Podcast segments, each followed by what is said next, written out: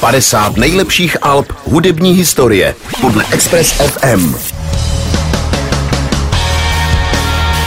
V našem žebříčku těch nejlepších alb se dnes podíváme do roku 1987, tedy do roku, kdy celkový počet lidí na naší planetě překročil hranici 5 miliard lidí.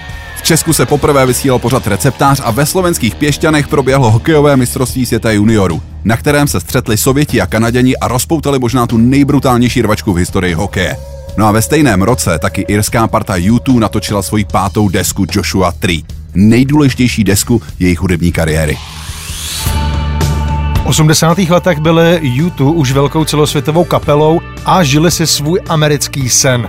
Ve Spojených státech zatím zaznamenali větší úspěch než na svých rodných ostrovech. Ambice téhle irské party byly ale vysoké a možná za to mohla zmíněná zkušenost ze Spojených států, která se na vzniku desky dost odrazila. Z desky je cítit jednak fascinace onou zázračnou až mýtickou Amerikou, ale zároveň i nechuť k té opravdové povaze Spojených států.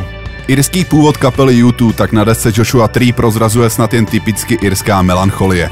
Jednotliví členi se přiznali, že v té době četli i americké autory a byli dost ovlivněni žánry jako blues nebo gospel. O zvuk desky se už kromě tradičních Briana Ina a Daniela Lenoy se postaral i Mark Ellis, který do té doby spolupracoval s Nickem Cavem. Tyhle tři jména pomohly pro YouTube vystavět v té době netradiční zvuk, který se odlišoval od klasických norem. Zvuk Alba Joshua 3 je velice otevřený, všudy přítomný a značně prostorový. Samotný Bono Vox k tomu později řekl. Ve zpětném pohledu na naši muziku v 80. letech vidíme, jak moc jsme se tehdy odlišovali od dobových trendů.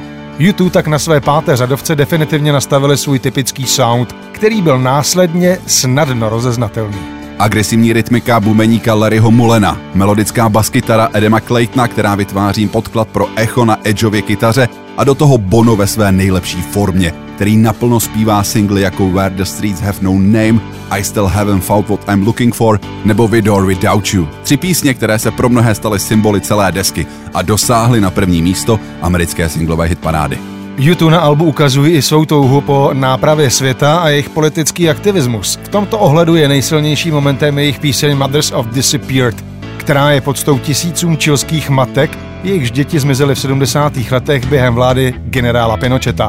Pro změnu tvrdý rok na desce nejlépe reprezentuje píseň Bullet in the Blue Sky. Za kvalitou a výjimečností jednotlivých písní může i fakt, že kapela měla opravdu z čeho vybírat. Od ledna 86 do ledna 87, kdy deska vznikala, kapela nahrála celkem 30 písní a uvažovalo se o tom, že deska bude dvojalbem. S konečným výběrem jim pomohl producent Brian Eno a nakonec tracklist čítá 11 tracků, které nabízí koncentrovaný a vyvážený poslech, ve kterém nic nepřebývá. Bono tehdy album označil za jejich nejkomplexnější nahrávku. Atmosféru Alba potrhuje i obal, jehož autor Anton Corbin může i za celý název desky. Byl to právě on, kdo objevil osamocený strom známý pod názvem Joshua Tree, ještě k tomu ve stejnojmeném americkém národním parku. Vizuál desky tak získal svůj hlavní prvek a deska své jméno. Deska Joshua Tree vyšla 9. března 1987 a stala se nejrychleji prodávanou deskou v britských dějinách. Byla to také první britská deska, která okamžitě vyšla jak na CD, tak na vinulu a kazetách. A během 48 hodin se na ostrovech stala platinovou. Na první místa albových žebříčků se postupně vyšplhala ještě v dalších 19 zemích. Kromě fanoušků byly z desky nadšení i kritici a například hudební magazínu Rolling Stone uvedli, že U2 se z hrdinů staly superhvězdami. Jejich deska Joshua Tree se od té doby pravidelně objevuje v nejrůznějších žebříčcích těch nejlepších desek všech dob a právě je nejprodávanější deskou téhle irské party. U nás se U2 a jejich pátá řadovka Joshua Tree dostala na 22. místo žebříčku nejlepších alb hudební historie podle Express FM. A jako hudební ukázku je to pro vás single Where the Streets Have No Name.